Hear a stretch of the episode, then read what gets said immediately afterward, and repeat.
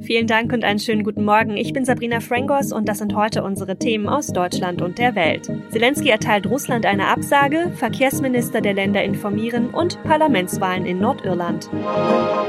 Der ukrainische Präsident Zelensky hat ja russischen Forderungen nach Gebietsabtretungen ein weiteres Mal eine ganz klare Absage erteilt. Ziel aller Ukrainer sei die Wiederherstellung der territorialen Unversehrtheit in den internationalen Grenzen. Das sagte Zelensky. Die russischen Truppen müssten sich zurückziehen. Danach sieht es aber überhaupt nicht aus. Die Kämpfe gehen nämlich weiter und der Krieg in der Ukraine dauert inzwischen schon mehr als zwei Monate an. Roman Schell mit den Infos aus der Ukraine. Wie ist denn im Moment die Lage im belagerten Stahlwerk in der ukrainischen Hafenstadt Mariupol? Moskau hat ja Feuerpausen und auch weitere Evakuierungen von Zivilisten in Aussicht gestellt. Konnten inzwischen denn weitere Menschen aus dem Stahlwerk gerettet werden? Hm, aus Mariupol wurden an einem Tag mehr als 300 Menschen evakuiert. Weitere Transporte sind in Planung. Ähm, nachdem zumindest ein Teil der Zivilisten aus dem Werk Azovstal weggebracht wurde, gibt es für die Russen wohl keinen Halt mehr. Sie feuern auf das Werk mit allem, was sie haben und versuchen Azovstal unbedingt einzunehmen. Bisher vergeblich, aber die ukrainischen Kämpfer sagen ganz offen, dass die Lage im Werk äußerst, äußerst kritisch ist. Ähm, Dutzende verletzte Kämpfer bekommen keine medizinische Versorgung. In der Umgebung der Hauptstadt Kiew werden über einen Monat nach dem Abzug der russischen Truppen beinahe täglich immer noch weitere Leichen von Zivilisten gefunden. Die Rede ist von über 1200. Wie ist die Lage derzeit in Kiew und im Rest der Ukraine? Auch auf die Stadt Kiew feuern die Russen mit Raketen. Einige Raketen bei Kiew haben die Ukraine erfolgreich abgeschossen. Das ganze Land äh, steht unter Raketenbeschuss, nicht nur Kiew. Auch hier im Westen der Ukraine, wo ich bin, höre ich immer wieder Luftalarm. Die Russen beschießen die ukrainische Infrastruktur ununterbrochen. Der Grund ist klar, die Waffenlieferungen aus dem Westen ähm, äh, sollten unbedingt gestoppt werden, verhindert werden. Das ist das Ziel der Russen. Immer wieder werden dabei aber ganz normale Häuser getroffen. Und wie sieht es eigentlich mit dem Versuch von Friedensgesprächen zwischen der Ukraine und Russland aus? Gibt es denn da überhaupt keine Fortschritte? Es heißt immer wieder, die beiden Seiten seien in Kontakt, aber richtige Gespräche äh, finden nicht statt. Deswegen ähm, Putin will unbedingt so viel Land erobern, wie es nur geht, und erst dann Gespräche führen, aus der Position der Stärke sozusagen.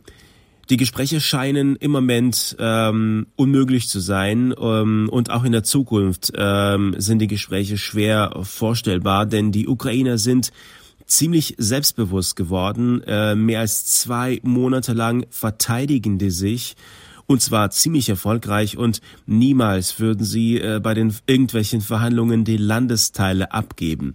Es ist einfach unmöglich im Moment. Ähm, die Ukrainer hoffen auf die westliche Militärhilfe und äh, wollen die Russen unbedingt schlagen und aus ihrem Land vertreiben.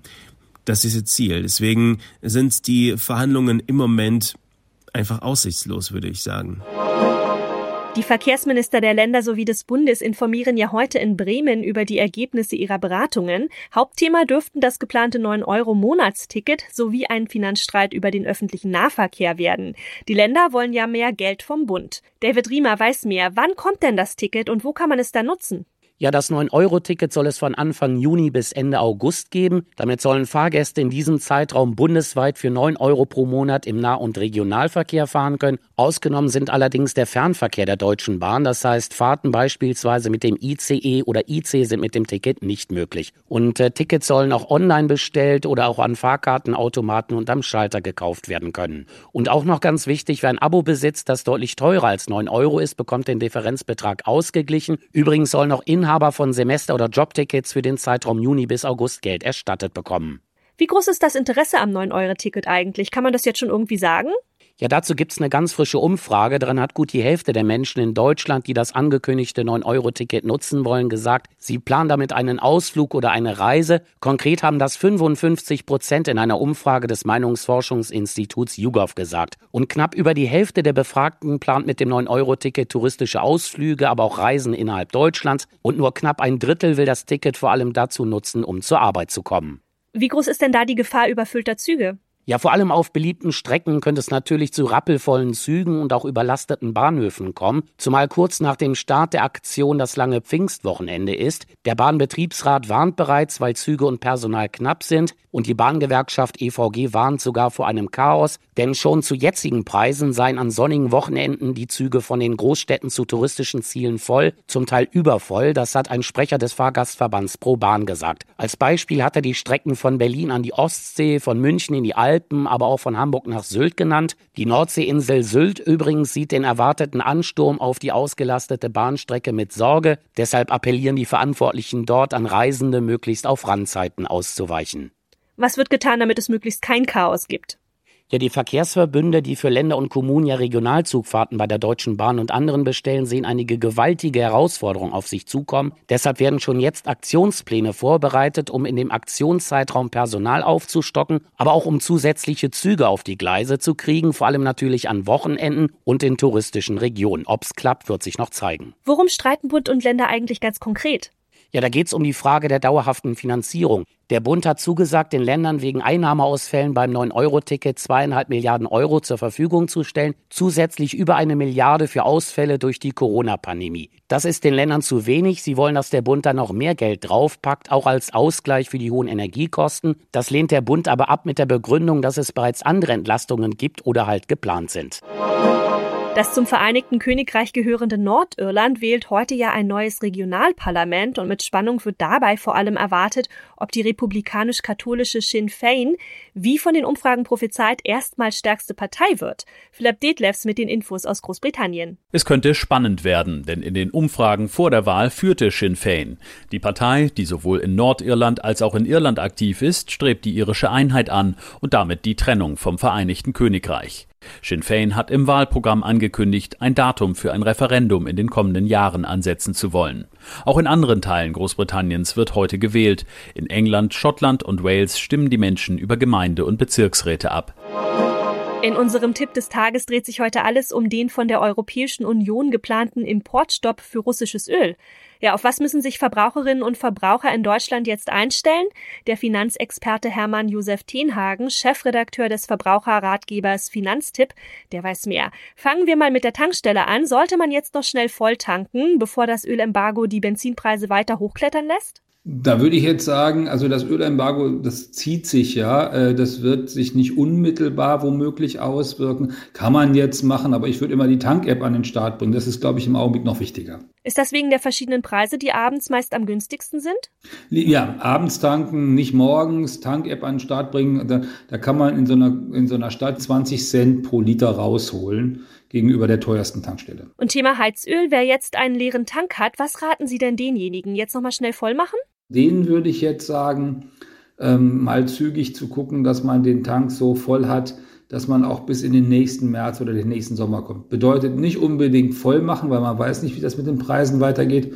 Und manche hat es vielleicht auch nicht, aber also ich würde jetzt gucken, dass ich nicht irgendwie im Herbst da stehe und, äh, und unbedingt voll tanken muss, den Tank. Kann man da eigentlich noch irgendwie Geld sparen oder geht es vor allem darum, jetzt schnell den Heizöltank zu füllen? Ich würde halt jetzt da zügig äh, Nägel mit Köpfen machen und gucken, dass ich preiswert den Tank voll bekomme und dann habe ich äh, erstmal Ruhe und ich würde so planen, dass ich mindestens bis zum nächsten Sommer komme.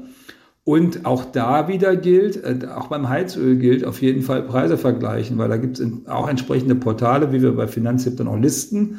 Äh, der Unterschied zwischen dem einen und dem anderen Heizölhändler ist schnell acht bis zehn Cent und wenn Sie 3000 Liter reinmachen, sind das 300 Euro. Manche Experten sagen ja auch, wer seinen Heizöltank halb voll hat, der sollte noch abwarten. Ja, wenn der halb voll hat und halb voll reicht bis zum nächsten Sommer, dann würde ich das auch so sagen. Also das hängt ja einfach davon ab, halb voll ist ja nicht halb voll. Der eine hat einen 1500 Liter Tank, der andere hat einen 3000 Liter Tank und je nachdem, wie viel man denn so im Winter braucht.